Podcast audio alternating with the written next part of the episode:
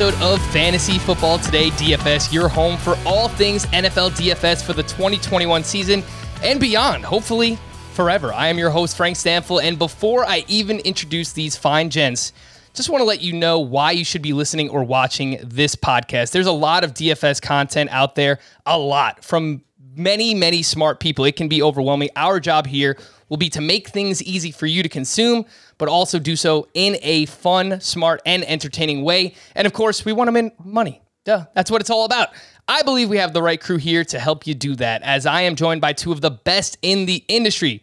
First up from Sportsline and the Early Edge podcast, I've heard him referred to as M squared by the coach himself.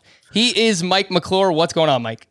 Not a lot, Frank. So excited to be here with both of you guys. Uh, it's been a lot of fun. I can't wait for the NFL season, getting prepared for it again, even preparing for the show this morning. It just hits different when you get to the NFL season. It just is so much different than the other sports. So excited, very happy to be here. Speaking of hitting different, the next gentleman that I'm about to introduce, he did say that outside of hanging out with his family, of course, family comes first, that Studying and doing NFL DFS is his favorite thing to do in the world. Next up, you might have heard him on the First Cut Golf podcast. He is Sia Nejad. What is happening, Sia? How are you, Frank? And I'm not sure I said that outside part that you led with, but we can keep that between us. Listen, I, I, am. You're so right, Mike. Football season does hit differently. It's just a different energy that that I think we all have, and I'm really hoping, and, and I, I can kind of promise everybody listening, we're going to bring that energy to you, along with uh, all of the stats and analytics that you're going to need to be successful. Yeah, and hopefully we do so again, having fun, ripping each other a little bit before we even got on. These guys are like, take off that jet hat. What are you doing? So we'll get used to that. Unfortunately, yes, I am a Jet fan, and you'll get the opportunity to get to know us a little bit more later on in this podcast. But for today, and for most of August, really, we're going to focus on the strategy side of things and we'll have player analysis and some team level analysis. And today, we are going to focus on cash game strategy and in a very early look at week one NFL DFS. Some lines, obviously, those have been out for a while. Salaries recently came out on both DraftKings and FanDuel. So we'll take a look at some of that. But again, throughout August, we'll focus on some strategy pieces for tournaments, GPP, showdown, a whole bunch of stuff. So, regardless of what level player you are, if you just need a refresher on some of these things, if you want to pick up on a few tips and tricks, these guys they play different. There's a whole different type, uh, a whole bunch of types of processes for playing NFL DFS. So I'm excited to pick both of these guys' brains. Let's jump right in. Cash game strategy and what are cash games in DFS? I think most people, when they hear cash games, they think 50 50s, head to head, double ups. Mike, we'll start with you. When you think cash game, is that it, or are there a few other formats that you're looking at? There are definitely a few other formats, but yeah, I think that it's a very standard phrase. When you hear the word cash game, the average person is going to think double up 50 50 game. That, that's what they think you're going to be talking about. I personally like to mix in a lot of head to heads. I also like to play a lot of three man leagues. Uh, that's something I consider a cash game for sure. And it definitely makes up a large portion of what I allocate towards uh, the cash games in general. So that's that's one we'll dive into it a lot deeper later, I'm sure. But three man leagues are one that I like, and I'll briefly tell you why. If you go to the lobby in DFS and look for contests, you're going to see there are three to four players, maybe more, that are in seemingly every single contest, right? When you see that, other really experienced players are not going to join that three man league with one of those two players. So those are ones where I actually like to step up and step in and play that, knowing that the third player that's coming in is likely not an experienced player. Therefore, we're getting the payout with three people entering rather than two. It's essentially a head to head with upside because it drops the frequency in which I need to beat that other pro player in terms of my win rate, right? My win rate, ha- I can get by with a much lower win rate and profit over the long course of the season. So that's something that I do a lot when it comes to cash games. Sia, a, a lot of times when people hear cash games, I think they think about less risk, there's less reward. You're looking to just about double your money. Cash games, we know, don't have tiered payouts. Everyone wins the same amount. Do you agree with these notions? Is there anything else that you would like to uh, piggyback off of what Mike said about cash games in general, just an overall philosophy? Yeah, I mean, those are certainly the things that come to mind. And I, I do agree. First of all, the, the three man analysis there is really interesting. And I think that's some something people need to look into because I think most people, their tendency is to just go to the tournaments and then maybe just go to the 50 50s if they do the cash game. For one, people don't play enough cash games okay? And, and that's sort of a, a, bankroll management thing especially for the beginner player. But for uh, the, the, second thing is if you go to all of the available games you can play literally if you cl- click on draftkings all instead of like just tournaments or just cash you're going to see a bevy of things that you've probably never seen before including those tournaments that mike is talking about. So don't be mistaken there, there isn't a limited number of offerings here. There is way more than you think and it's really all about exploring it. I know this show is going to explore kind of which tournaments are and, and cash games but which tournaments are more sort of beneficial which have the greater payout which which are kind of slanted more towards you know like 22 23% payouts instead of 19 20 which ones have a, first place that has just way too big of a prize and then there's a, a huge drop off. So all of those things are really important. But yeah i mean as far as cash games are concerned it, it really is to me all about bankroll management of course everybody wants to hit big. Of course everybody wants to come first second or third place in some big mme or maybe even a single entry because those can pay out really big too. But at the end of the day your probability in hitting those on a consistent basis is relatively low no matter how good you are at this. So to sustain being able to play and not digging back into your pocket figuratively you really need to like do the tournaments that that mike was talking about. Do the 50 50s and, and the the real basic premise there is that if you're doing a cash game, more often than not, about 50% is going to be paid out of, of, whatever tournament or whatever cash game you're in. Whereas in the tournament, you know, you're looking at around 20, 22%. I mean, it's really easy math when you consider that way. So while you're not getting the huge potential payout, you are getting sustained, quote, you know, DraftKings income if you play it right. Yeah, and I think choosing the right games is something you hit on early there. And we will have a podcast dedicated to that throughout the course of August, too, because Mike was showing us some awesome tools before we even started up here. We had a few meetings just about the show, and I was blown away. I'm like, I didn't even know this kind of stuff existed. So I'm excited to get to know and learn some about that because I, I would, I don't know if it's half the battle, Mike, but I think choosing the right games is something that is very overlooked and it's undervalued, especially in, in DFS. And it does it's not just for tournaments. I think it could be for cash games as well. Oh, it oh, absolutely is. It is for cash games for tournaments. Generally speaking, especially in a sport like NFL, over the course of the season, the contest you choose to are going to be more important than any individual lineup that you enter, right? Especially when you have a solid process your the variance is going to be there obviously but how you manage your money which is how you enter these contests we're going to touch on it in later episodes obviously you mentioned some of the tools we will look at what the rake fees are what percentages are going to be paid to the top 10 to the top 5 et cetera. we're going to look and dive into all of that and you're really going to be able to save yourself some money and make yourself some money over the course of the season when you do that but you're dead on it's absolutely important contest selection that's you know it's a general term. We, we always talk about or you hear if you're familiar with fantasy daily fantasy sports betting you, you hear bankroll management right? What the bankroll bankroll management really is referring to here is contest selection right? It's t- referring to contest selection. Do you guys think that there's like a negative connotation that surrounds cash games because you can't win this huge prize pool of money right like so you know, in a tournament, we know the higher you finish, the more money that you can win. But do you think that there, at this point, is like a negative connotation when it comes to playing cash games? Because I've seen that in the industry. Like, for example, Adam Levitan, right? He's a great player. He's with Establish the Run. He is just purely a cash game player, or or mo- mostly a cash game player. So I do wonder if you know a lot of the industry has kind of gravitated away from that. Have you guys seen that? I've definitely seen it. There's a certain condescension that I think is just sort of permeates whether it's NFL DFS or just DFS in general.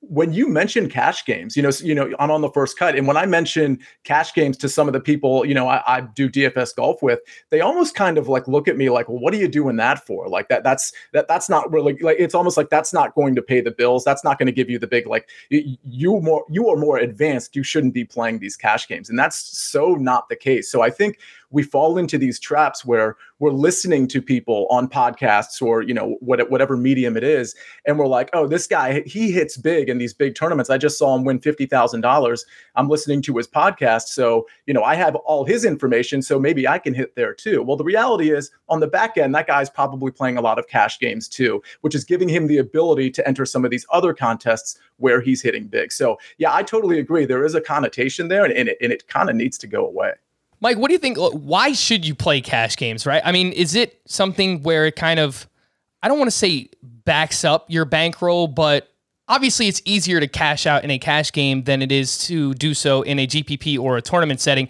Do you kind of use that to almost like hedge your weekly playing and how much you're putting in because you feel much more confident that you're going to cash out in a cash game versus a GPP? Oh yeah, definitely. Especially, I mean, it's all going to come down to like what kind of volume you're actually playing as well. But if you're playing, you know, with some meaningful volume, you definitely want to play them. I personally want to play on any given week. My hope is essentially to break even. Uh, and a lot of that is going to, it sounds really weird to say that, right? We all want to make money. But in general, like breaking even is a fine outcome because we know there are going to be two to three weeks that really make or break your season in terms of pro- like massive upside in terms of profitability. So what I'm doing with the cash games there is I'm hoping that it's going to essentially bankroll my tournament entries. Uh, you know, a tournament entry by the time you click submit on that, based on the way that I'm playing with them, you're basically writing those off as a lost cost when you enter that tournament, right? Anything you win there, you hope that it's going to be big, and you will have those weeks where you hit on the upside. But I'm looking for the cash games to essentially bankroll my my tournament play. Is the way I approach it. When it comes to cash games, do you guys play more than one lineup or do you just focus solely on making one awesome cash game lineup or what you hope to be awesome? And then you just enter that across the industry, like in your head to heads, your 50 50s, double ups. Is it just one cash game lineup? For me, it is not. Um, yeah, for me, I, I, will go with two cash game lineups a lot of the time. It's really going to depend on are there two different quarterback situations that I really, really like, which is obviously going to be a handcuff or a stack of some kind that I want to get some exposure to. Another situation could be, you know, what kind of depth do we have on the slate at the tight end position can really dictate it. Um, you know, are, is Travis Kelce, Kittle, some of these other guys all playing on the afternoon slate, all playing in the morning slate. Uh, some of them are in prime time games. So just the depth of the positions can really, really dictate how many cash game lineups I have. Now, I will say that the core is generally the same. It might be something where it's a 2v2 swap or a 3v3 swap between those two lineups. So it's a relatively similar core, just hoping to kind of let variance go in there and, and really protect the downside a little bit. Yeah, and, and I think it's okay to have some variance with your cash game lineups. I certainly don't submit just one across the board. I mean, I definitely think you can do that if your confidence rate is really high that week. And and, and honestly, I, I think some people, and and I include myself in this, I think a weakness across the board, whether it's NFL or PGA or MLB, I think a lot of people want to just diversify their portfolio and sort of hedge against themselves a little bit. And you don't want to get into that area. Again, these are topics that we're going to talk about, you know, through through the month of August, of course. But uh, you, you, you want to be careful there. But but I do think there's viability in if you're entering two 50-50s and they let's say they they both have you know somewhere between three and 500 people in them if, if you if you run out with you know you know josh allen and, and diggs in one and and Kyler Murray and DeAndre Hopkins in the other, and then everything else is just kind of a, a, little bit of the same, you're probably going to be okay if if that ends up panning out for you. So you don't need to be universal there. Um, and you know, it's it, it's almost counterintuitive to like put all your your chips in into one lineup in cash because if that fails, then then you know, oh boy, you know, because that that's not going to be good. But um, I definitely think a couple lineups in cash is perfectly fine. And again, a goal throughout this month will be helping those learn DFS because there's a lot of people coming over from the fantasy football today community, which we do appreciate you. And that's obviously a season long podcast, mostly season long with Adam Aizer there. But a lot of people are coming over from Mike's background and Sia's background, and, and those are more experienced players. But we want to help out both sides. So we are going to have an episode where we talk about terminology and specific terms. And, and Mike, you did say 2v2 and 3v3. If anyone's out there who's listening who doesn't understand what that is, can you just explain it to them? Yes, uh, so he actually did a great job explaining it the first time indirectly there. A 2v2, in my opinion, there would be uh, he was talking about having um, Allen and Diggs versus Hopkins and Murray. That would be a 2v2, leaving everything else the same and just swapping two players for me. Uh, and then same thing, they might change the defense on the second team uh, to make have three differences. But generally speaking, when I'm playing lineups like that, that that's what it's going to come down to. And if you, frankly, if you look at you know a head to head or a 50 50 with other good players almost especially early in the season a lot of weeks where there's just obvious chalk like that's what a lot of your lineups are going to come down to anyway. It's going to be 2v2 uh, for the entire week right? Yep. Mike you did a good job earlier explaining the three man league and why you play it and why it can be profitable for you. See it do you have a specific format and cash games that you generally lean towards or do you just kind of sprinkle all throughout 50 50 head to head double ups etc Yeah, a couple things. Uh, I mean, mostly I'm getting into 50-50s and I'm looking for 50-50s that that actually have a, a good number of of entrants in them. That there might be single entry, but there's you know somewhere between three and 500 people in them, let's say. So you can kind of you know there's room for error in, in those. And obviously, the more people, you know, the, the less you're probably dealing with from a percentage standpoint, the less you're probably dealing with a bunch of you know pros that might be playing similar or have similar information as you do. So uh, I definitely I'm primarily doing the 50 50s in cash. I do some um, head to heads.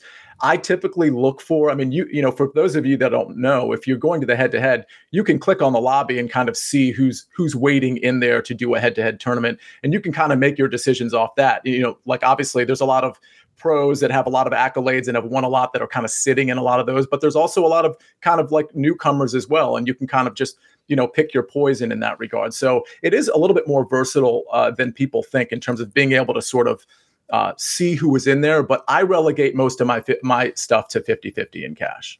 Mike, how much would you say that cash games make up your weekly spendings on a main slate? I know that you are a big showdown player, and, and we will have a, mm-hmm. a whole podcast dedicated to showdown strategy. But uh, how much would you say cash games make up your weekly spendings on a main slate? Yeah, it's a great question, and it's something that's actually going to fluctuate for me throughout the season. Uh, it's something I'll we'll talk about as we lead into the season. But if you're going to play cash games, I would want to play them more aggressively at the beginning of the season and tail that off as the season progresses. Uh, the reason for that, there's a lot of new coming players, as Sia just mentioned.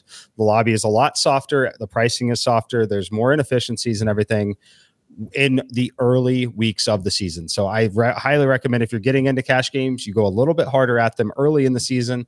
So for me, it might literally be 50 50, uh, which I used to play about 70 to 80% cash games, but now I do play a lot of tournaments. And that showdown number, as you mentioned, does skew how much I'm putting in play because I love the the showdown slates for the primetime games. However, I will be playing around 50 to 60% cash in probably the first seven to eight weeks of the season, and then slowly kind of tail it off towards the end of the season. The reason for that experienced players are going to win money, the majority of the money. New players are going to stop playing by the midpoint in the season. Some of them, some of them will continue on as they find resources like ours. Hopefully, are able to continue to win and continue to play.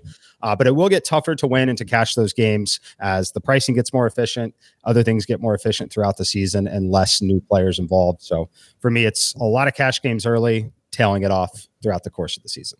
Yeah, and you mentioned soft pricing. We'll talk about some of it later on. I mean, some of these prices when I was going through today, I was like, "What is happening?" So that's going to be fun to take a look at here. Uh, Sia, if you just had to put a general strategy, right, one sentence or phrase to sum up your strategy for cash games, what would that be?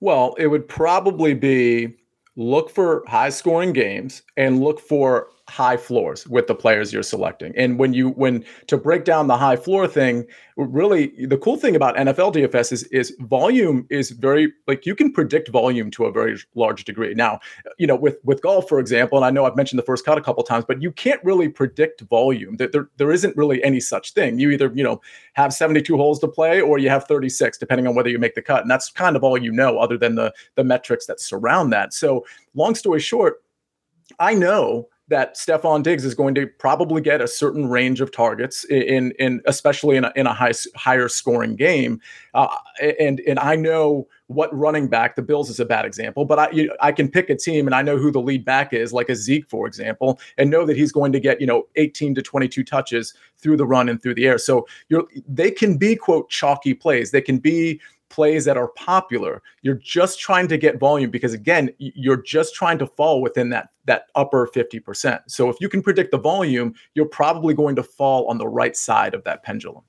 Yeah, for me, I was going to say maximize the floor, which is something you hit on, and eating chalk. And some people are, like, what, eating chalk? Why would anyone do that? Well, mm-hmm. chalky players are the ones that most people in the industry know are, are going to uh, be in a good spot and are going to have very high ownership on a projected week. But you might not want to move away from that chalk because if everyone has them, and look, if it's an obvious spot, if there's a backup running back who's starting, I mean, a lot of people are going to know. Uh, Mike, what do you think about chalk plays when it comes to cash? Are, are you fading that or are you leaning into the chalk a little bit more? What do you think? Yeah, for me, it'll just be taking a hard stance on it. Uh, we'll have good chalk, we'll have bad chalk. And in the instance where there's good chalk, um, you know, it's not necessarily a cash game forward strategy, but I'll basically be overweight on it. So basically 100%, even if I'm playing two lineups, I will have them in all lineups there. Um, but definitely not afraid to eat the chalk there at all. I think that there are some very interesting decisions to make in terms of wide receiver three and your defense uh, in cash games that can really give you the differentiation that you're needing.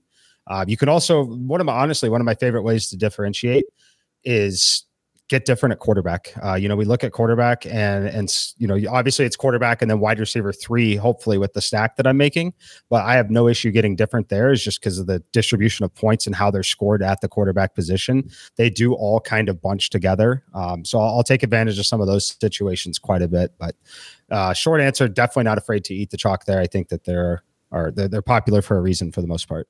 Yeah, we're going to talk about specific positions for cash games in just a little bit. We're going to take a quick break. When we return, get to know the guys. We'll do that next here on Fantasy Football Today DFS. The perfect combination of versatile athleisure and training apparel has arrived. Thanks to the visionary minds of New Balance, Clutch Athletics, and Rich Paul, the designs reflect the heart of the athlete and the spirit of the community. With rising defensive football stars Will Anderson and Chase Young on the roster, Clutch Athletics brings the best innovative gear to all athletes, giving them style and performance on and off the field. Learn more and purchase Clutch Athletics at newbalance.com. What's up, everyone? I want to tell you about a car that you are going to love. Check it out. The all new Hyundai 2024 Santa Fe is equipped with everything you need to break free from the dull work week and embark on an adventurous weekend with your family.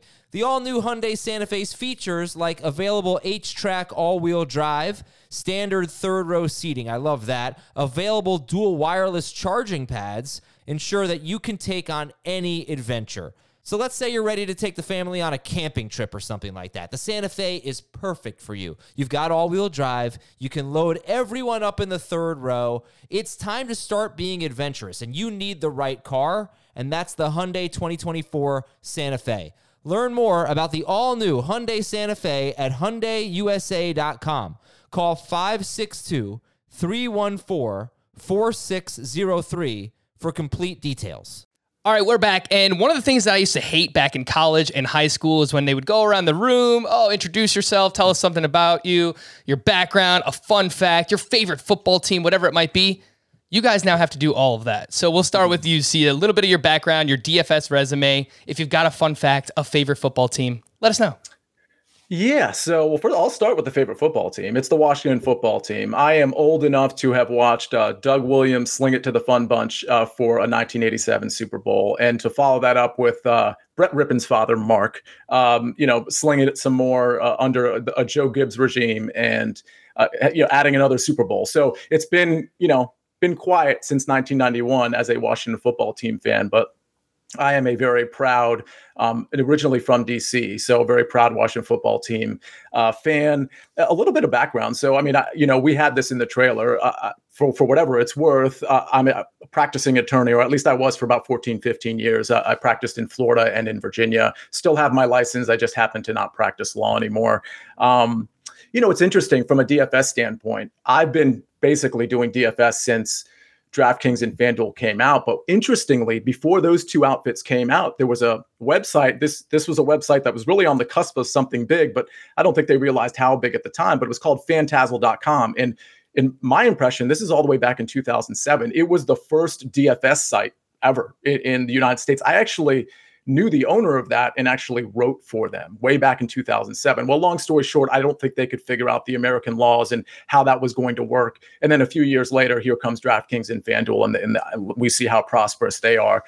And so it's interesting. I guess I was kind of on on the front end of this, you know, not realizing how big this thing was going to be. But outside of that, as far as a fun fact, I think you might have mentioned that um, a few years ago, I played in the World Series of Poker main event, and that was fun. Uh, I cashed. Eight thousand people were in that tournament, and uh, I was in the top ten percent. So that was kind of a bucket list thing. I, I am a, a poker player, at least used to be. So that's something that that type of theory and that type of sort of um, strategy that goes with poker. I think there is some some balance and some parallels to fantasy football and just game theory in general. So I like to try to apply that when it is actually applicable. Yeah, for sure. And and I've come across a lot of DFS players who have had a background in, in playing poker and, and high stakes as well. So I think that makes a ton of sense. If you're ever in New York, remind me not to invite you to any of my uh, poker games with my buddies. I mean, we play, you know, we throw around like 20 bucks or whatever, but yeah, see you, Nejad. Not invited to those games. Mike, if you want to provide some background, look, if anyone follows Sportsline and, and CBS, they probably know a good amount about you by now, but some of your background, DFS resume,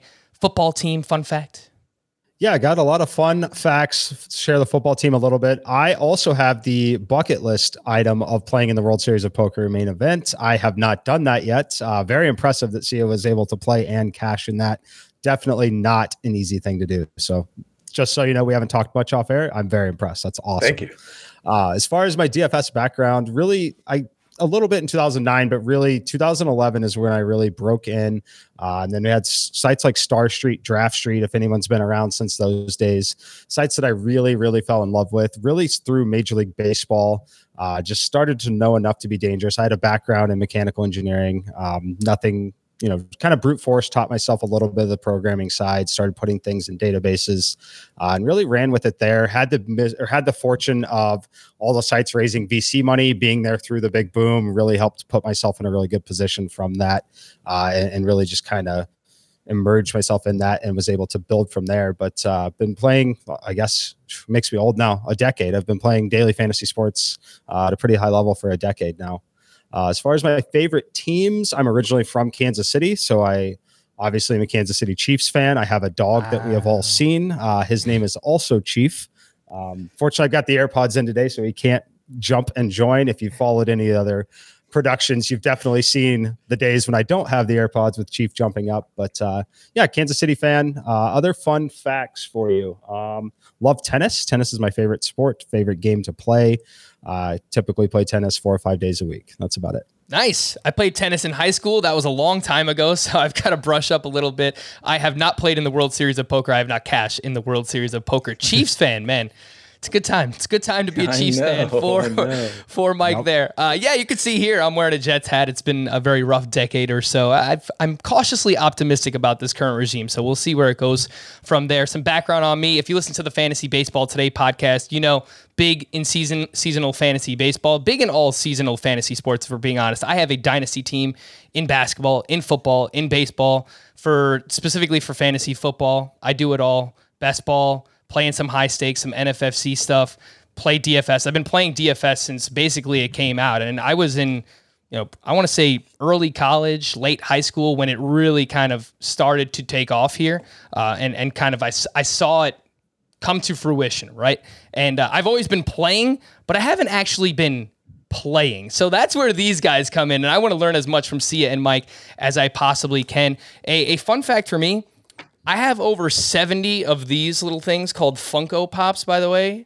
And that is a uh, that is a John. Uh, there's a glare in my room, so that's not great. But if you're watching, that is a Johnny Lawrence Funko Pop from Cobra Kai that is actually signed by the actor William Zabka. So I have over 70 of those, and I'm a bit of a hoarder when it comes to Funko Pops, but I do like them. They're awesome. If you ever want to check any out, I do encourage people to do so. Let's get back into it some cash game strategy. We'll look position by position. You guys started to talk about this a little bit, Mike, specifically with you. You said quarterback and stacking your wide receiver three potentially. Let's just talk about quarterback first and foremost. It seems like this is the easiest position to project. And easiest, I mean, it's not actually easy, but it's relative to other positions. This is a position that has the ball in their hands constantly. And we know that you can project uh, pass attempts and volume based on lines and, and game flow and where we think games are going to go. So, when it comes to the quarterback position, do you have a general strategy for cash games? Uh, I do. Uh, so first thing we're going to do, obviously, I, I, run projections for everything, which will, will be on sportsline.com this year. Uh, but what I'm going to do initially is going to sort by points per dollar and, and, look at what the value looks like. What, you know, do we have an obvious mispriced quarterback like we will in week one where there's cheaper quarterbacks coming in? And that's going to really dictate a lot of what the build's going to look like. Later in the year, we typically have more, or I guess early in the year too, we have more value at the running back position. So depending on what the value at the running back position looks like and then also how the value looks at the quarterback position is going to dictate everything. It's either going to be pay all the way up because we have so much value with the backup running backs, or it's going to be pay mostly down and then jam the stud running backs in uh, in the cash game. So the pricing in the market there's really going to dictate that decision. Um, probably more so than game script, probably more so that, than any sort of Vegas total. It's going to be what does the overall uh, value look like at those two positions, the the quarterback and running back. The running backs really dictate where I'm going at quarterback. Yeah, again, because we're trying to maximize floor and, and paying up for high price running backs in cash games is I, would say a profitable strategy, but we'll get more into running backs in just a little bit. I think quarterbacks, you know, playing them, this can vary, like you said, Mike, but I found myself more so last season than ever before paying up because we have these elite rushing quarterbacks now, and you even see it in season long fantasy football where you have six, seven, eight quarterbacks being drafted in the first five or six rounds, and, and that's because we have these amazing rushing quarterbacks. So, Sia, what do you think about that position? Has it changed a little bit with these influx of rushing quarterbacks? It has because yeah, exactly because of the rushing quarterbacks. Because you're picking up so you're picking up so many points if you have a quarterback that is potentially going to rush between you know 30 and 50 yards, or sometimes more in the case of like a Lamar Jackson, for example. So yeah, that's a big part of it.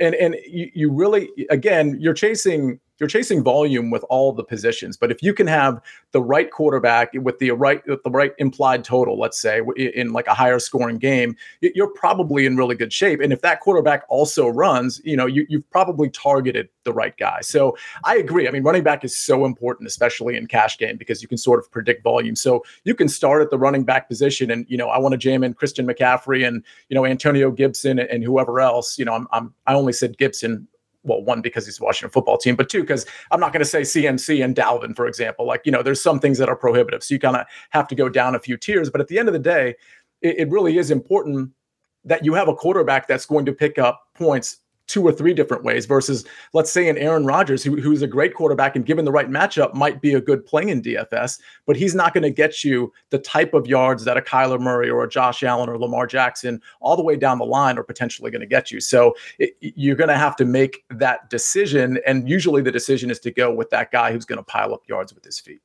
Mike, are you more likely to pay up at running back in cash games just because there's more weekly vi- volatility at wide receiver and tight end, those pass catchers? Oh yeah, there definitely can be. Every you know, I wish there was a generic rule across the board, but it's always going to be slate specific uh, in, terms of what it looks like. So if there's a, a you know a, a, minimum salary running back, you, you're almost definitely going to be playing him in some capacity. How it impacts it mostly kind of dictates where I go in the flex spot. Even though it is a full on DraftKings, it's a full point PPR. FanDuel it is a half point. Uh, a lot of times when we have situations like that, I will find a stud running back eh, still in the lineup or down in the flex spot um, which might be a little counterintuitive on a full point PPR site where you're more looking to take advantage of catching passes. Um, you know, we'll, we'll, dive into a lot of that stuff later in the season, but it, it really, really depends on the slate um, and, and, what we're looking at there. And we'll get to tight end in a minute too. The for me, the the depth at the tight end position really, really, really dictates uh, what I do at the running back position.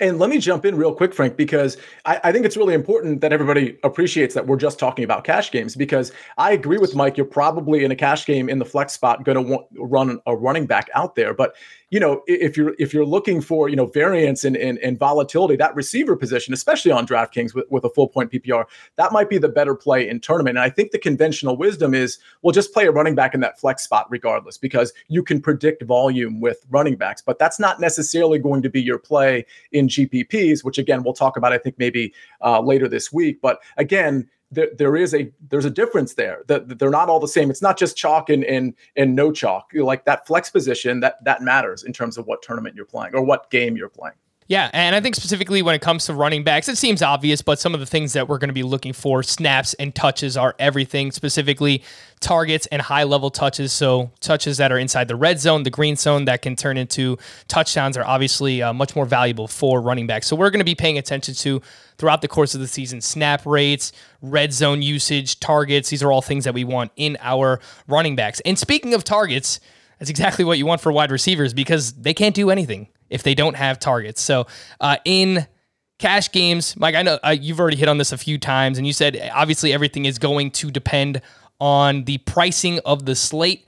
But talk to me more about that strategy that you mentioned quarterback and your wide receiver three potentially on the same team. I know that people like to stack in DFS. Is it something you do often in cash games? And are you looking for that bring back? You know, the player on the opposite team. If this game turns into a shootout, do you want one of those players in the opposite team in a cash game, or is that more so just a GPP thing when you're chasing upside? Uh, it's definitely a uniform thing across all formats. Uh, I would say the one thing that I'm looking for mostly, though, um, it's probably on cash game side too. It's probably going to be something like Dalvin Cook running back and then be attacking wide receiver three on the other side. Uh, and just some really, really, really basic generic game theory there. Why I mentioned wide receiver three and maybe not stud wide receiver one. Uh, in theory, if wide receiver one is having a massive day and able to get there, they're likely not trailing by as much as you think. Therefore, Cook's volume is not as exaggerated as you might think it should be. Uh, so some of just generic thought process game theory there. It's going to be a targeting and attacking some of those other receivers on the team because they're obviously hopefully shutting down wide receiver number one. Um, so that's why we mentioned some of that. But in those scenarios where I'm mentioning quarterback and pairing them with wide receiver three, it's basically saying that it's not important. Like the quarterback position isn't important in that lineup, but we are going to look for a wide receiver three, a cheaper wide receiver that grades out well in terms of target volume or projected points per dollar. And then we'll go ahead and pair him with that QB, knowing that the quarterbacks kind of are really bunched in terms of how they score fantasy points. Uh, but we're clearly going to be prioritizing the top play at you know a standalone wide receiver like Davante Adams, a standalone running back, whether it's on a half point PPR side like Derrick Henry, uh, Dalvin Cook, as I mentioned. Um, so yeah, in those situations, I, I'm really not in, in cash games in general. I'm really not prioritizing the quarterback position at all specifically for wide receivers, tight ends, pass catchers in general for NFL DFS. We mentioned the volatility, and people might wonder, well, why is that? And I mean, it's because the, their outcome is dependent more so on outside factors than any other position. I mean, it depends on quarterback play, it depends on game flow, and you can say the same thing game flow for running backs, but uh, if a quarterback is not throwing a running back the ball, that might not matter. Like Derrick Henry could still get his 30 carries in a game, and that won't matter. But wide receivers and pass catchers in particular, uh, their outcome is dependent on something else here. And, and see it for me, specifically in cash games, you know, I, I do lean towards uh, paying up for running back more more often than not, but I am partial to these lower aDOT wide receivers, average depth of target wide receivers, because those are easier to complete receptions. And obviously, receptions for specifically DraftKings, the full point PPR, is everything. Yeah, and a half point in FanDuel is, is nothing to to just ignore either. So no, I totally agree. It's interesting because a lot of times we're looking at sort of the opposite. We're looking at you know the average depth of target being being long, and that's going to be where where we we want our payoff to be. But you're right; those shorter routes, those like the the Stefon Diggs runs, for example, um, those are going to be really valuable because you're going to pick up those points. And by the way, there's something called, you know, yards after the catch too. So th- there's a lot of guys that will have those shorter routes and be able to break them. And we obviously have stats to to monitor those as well. So I totally agree. I think for some people, Frank, that's a little counterintuitive, but it's absolutely something you should be looking at and focusing on specifically for tight end and defense. I don't know if you guys have any kind of specific strategy. I think we spoke beforehand and see you said, "Look, I'm just I'm paying down at defense." But uh, do you guys have a specific strategy? Because it seems like if we're paying up for running back, and obviously uh, with these rushing quarterbacks, I mean the, the salaries for these guys continue to climb. It seems like it is harder and harder to potentially pay up at tight end or even defense, which I don't know if you ever want to do that. Yeah, I mean, yeah. I'll, I'll, I'll, jump in. I mean, I typically, I will typically just punt on defense, and, and it, it works out a lot. But I'm not universally going to do that. I'm not universally going to pay like you try to pay two thousand or twenty two hundred. I mean, it has to make some sense on some level, I guess. But I found myself last year. I'm curious what Mike's answer is here because I truly don't know what it is. But I found myself hitting like 2500 and below on DraftKings more often than not and just being able to justify that play. And, and honestly at least half the time it worked out. And the times it didn't work out I was able to you know fit in other people in my lineup. So it, it ended up kind of paying off anyway. Um, I, I will say this though. Like week one for example there's such soft pricing. So look, we think it's soft now. Well, imagine the injuries we're about to see in the next couple of weeks. Like there's going to be some diamonds in the rough that are basically been priced at running back or receiver that all of a sudden get playing time because of injuries that are about to happen, on unfortunate ones at that. But I think if you were ever going to pay up for a defense, I think maybe week one would be that time because of all the just the volatility we're going to have with injuries and the pricing is just going to be so crazy. You're going to be able to put so many people in your lineup. I'll give you an example. The 49ers are, I believe, at Detroit week one. I mean, I'm not against, and I, and I happen to like Raheem Mostert, by the way. I think he's probably at least week one going to be the, the, the bell cow in that offense. I'm not against running out Raheem Mostert and paying the highest price at 4200 for the San Francisco 49ers defense. I'm not saying I'm that's like going to be my strategy, eh, eh, you know, but it's something to consider because it's going to be so easy to fit in and not a lot of people will be doing that either. Of course, I'm talking more GPP GPP than cash, but yeah, in cash, the short answer, pay down. Mike, what do you think about tight end and defense and cash? So I definitely agree on the pay down on the defensive side. Uh, that tends to happen a lot. So what I'll look at mostly there is also going to be game script and weather. Um, do we have any sort of elements that could lead to a slower pace of play? Uh, I, I want fewer plays. I want you know really high volatility environments overall, I think is probably the best way to go. Uh, you know, as far as the defensive scoring in terms of the scoring an actual defensive touchdown tends to be somewhat random as well. So yeah, generally going to be prioritizing the salary cap towards the other positions. As far as the tight end goes, very, very, very slate specific. Uh, so like week one, for example, there's a chance that I'm going to two tight ends, one of them in the flex. Uh, also, just again, very hard to say right now because we don't know what the injuries are going to look like, as Sia said. Uh, but we know that you know week one is going to be uncomfortable because you're going to have to pick between Travis Kelce, Kyle Pitts, right? Uh, unless you play one of them in the flex, depending on what the roster construction looks like. So I do that quite a bit actually. If it's a scenario where I'm comfortable at other positions, I'm obviously paying down at, at uh, quarterback a lot to be able to make this happen. Uh, but I, I will basically jam someone like Travis Kelce in and sometimes have that cheaper tight end that we know is going to be chalk also uh, in the flex in the flex position. But overall, I do like to prioritize tight end number one just because there's a massive, massive delta between them and the rest of the field.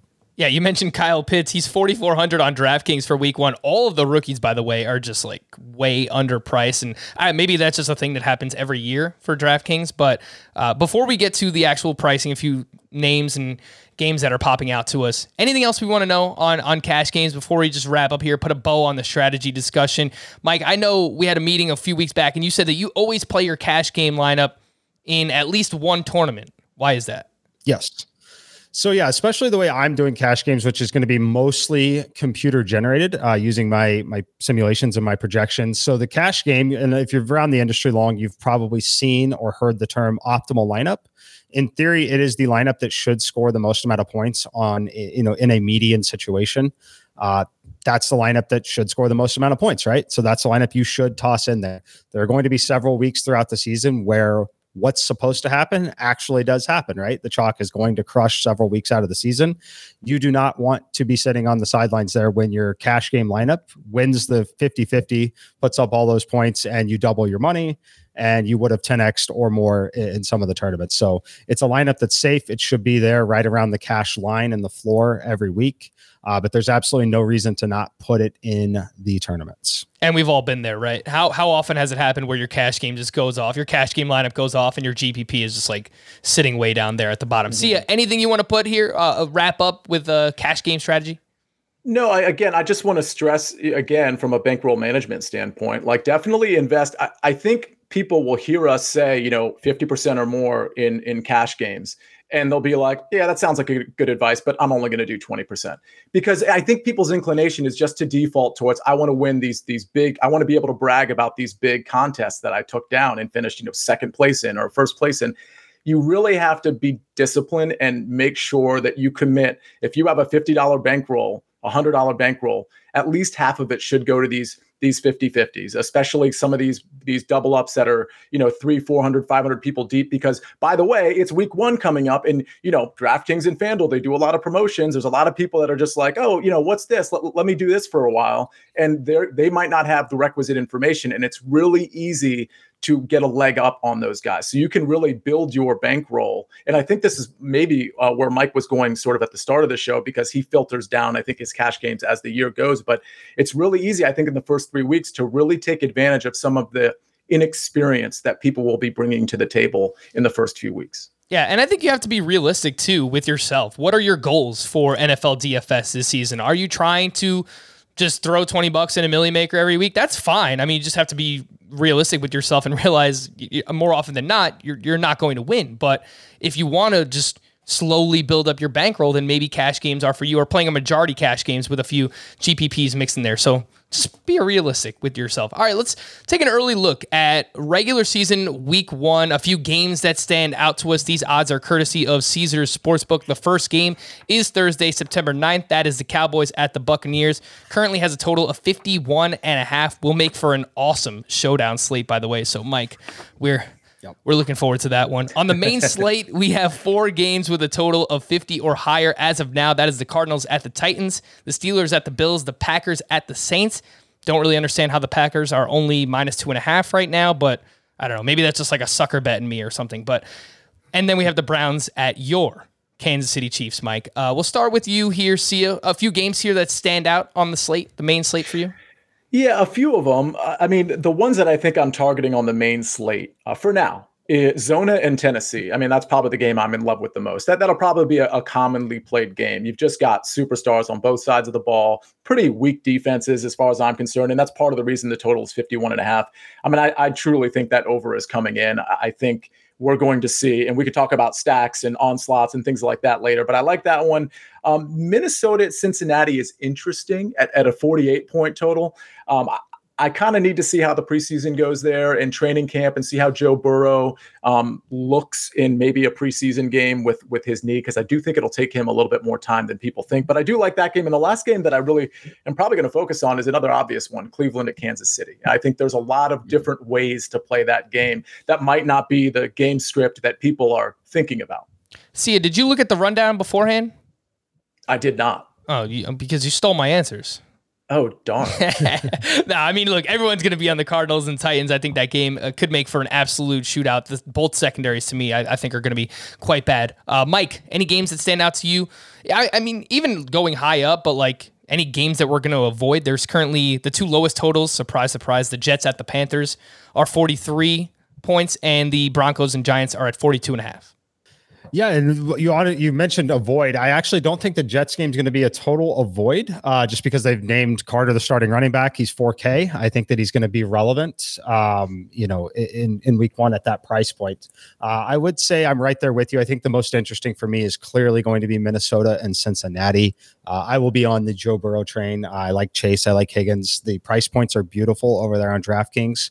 Uh, you compare them with Dalvin Cook, and it, it, really, really, really opens up things nicely uh, for that lineup. Obviously, we're still several weeks out. A lot can change at that point, but uh, I think another game that is super interesting there for two reasons. Actually, there's two games.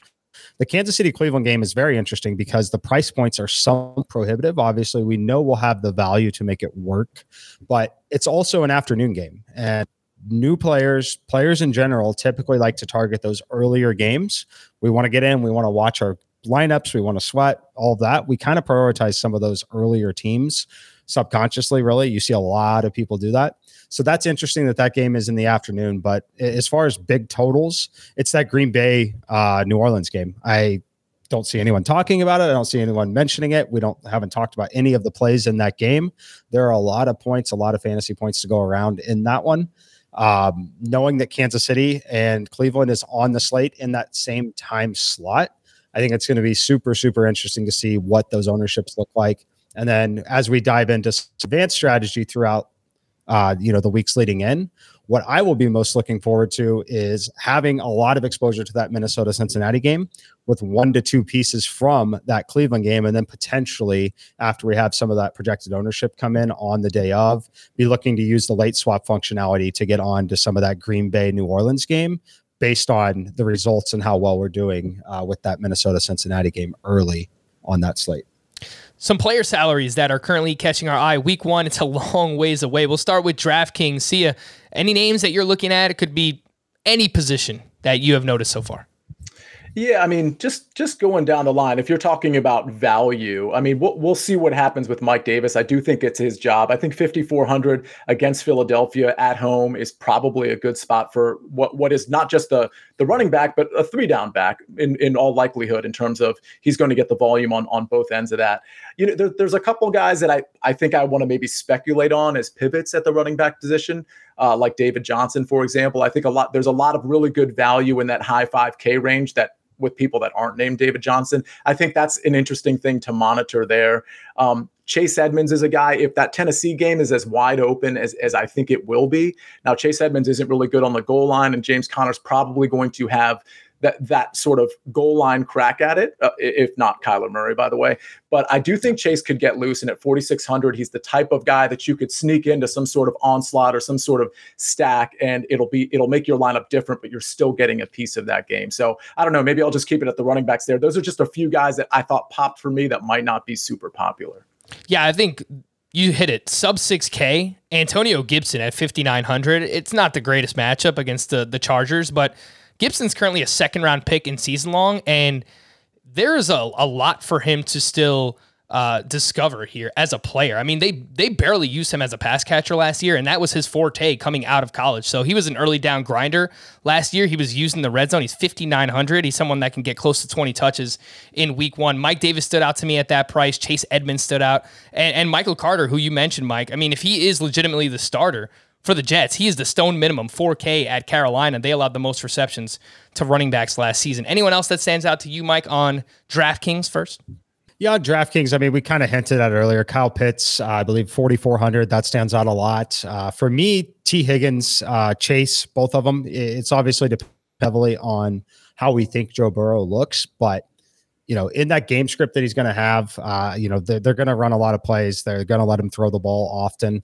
Um, I, I, think you're going to see a lot of people moving that direction. Tee Higgins under 5K is just simply too cheap with like a really competent quarterback in a game script where we can almost guarantee they're going to be trailing by seven to 10 points uh, and throwing the football. So, yeah, those are the ones that stand out the most for me. Yeah. I mean, piggybacking off Ja'Marr Chase, I mentioned the rookies earlier that they're all pretty much underpriced. Kyle Pitts, 4,400, Ja'Marr Chase, 4,800.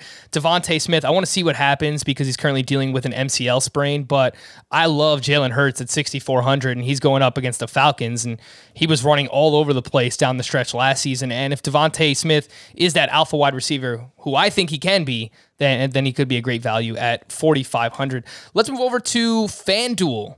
Sia any names on FanDuel that stood out to you early on? Uh, FanDuel, I, I didn't take a, a long look at, but but I, I, honestly a lot of the same guys I like, including those Eagles receivers. I mean, by the way, if DeVonta Smith isn't playing, I mean, I, I don't think we're ready to throw out Jalen Reagor quite yet. And I think both Jalen Reagor, if we think Jalen Hurts is going to have a good game, both with his legs and with his arm, I think Jalen Reagor and Dallas Goedert are very much in play. And by the way, I think Miles Sanders is in play as well. I don't really, I'm not very comfortable with how that game is going to go, but I think that Atlanta Philly game is going to have a lot of meat on the bone. So I think all of the, and let, let's keep in mind with Miles Sanders, he, he didn't play a full season, but he also didn't have his offensive line either. And yet he's his yards per carry was actually really quite good in the games that he actually did play. So if the coaching staff uses him like I hope they will, uh, yeah, he's kind of expensive, but I like him, but I like the receivers in that game as well. Yeah, on FanDuel, there were a few mid tier uh, players that stood out to me. Najee Harris, another rookie, 6,500. They are a seven point dog. The Steelers are at the Bills, so I don't love that from a game flow perspective. But we know that the Steelers like to go with uh, with that workhorse running back, so we could see 15 plus touches in his season debut. And Terry McLaurin, 6,900. I think he's an alpha wide receiver, tougher matchup against uh, the Chargers. But if Ryan Fitzpatrick is right and they have that connection going, I don't really think it matters who the matchup is for Terry McLaurin. Mike, anyone on FanDuel that stood out to you? Uh, there's two guys, and it's really, they're more expensive. Um, not on a site where you typically want to really target, you know, you're not taking advantage of the full point PPR, but it's going to be Stefon Diggs and Travis Kelce. Uh, I don't find their price points being too prohibitive. Uh, I think there's going to be enough value there that I, I think they're going to be absolutely elite values on the slate. I mean, looking at Stefon Diggs under 8K on FanDuel. Um, I, think that there's just simply enough value that's going to make it work. Uh, then same thing, uh, Chase Higgins. Uh, I think that these Bengals wide receivers in that mid range Um, you know, again, I'm obviously a little more bullish on Joe Burrow than some might be. Um, a lot of it is game script. A lot of it is I think they're going to let him go out there and try and prove it and let him throw. I think it's going to be a very fast pace, just generally based on the game script that they're going to be faced with. So I, am pretty much all in there. Obviously, we're still three or four weeks away, but uh, I, I, th- I think Chase Higgins, and then that's going to leave a lot of room for Diggs and Travis Kelce. Yeah, Joe Burrow, one of the names to pay attention to probably most throughout the NFL preseason. Let's see how he looks. Heard so far out of camp that he's looked a little bit rusty, but let's see what happens there with Joe Burrow and the Cincinnati Bengals. That'll do it. Episode one is in the book. Some cash game strategy. Early look at week one for Mike and Sia. I am Frank. Thank you all for listening and watching Fantasy Football Today DFS. We'll be back again on Thursday with GPP strategy and some preseason week one picks. See you then.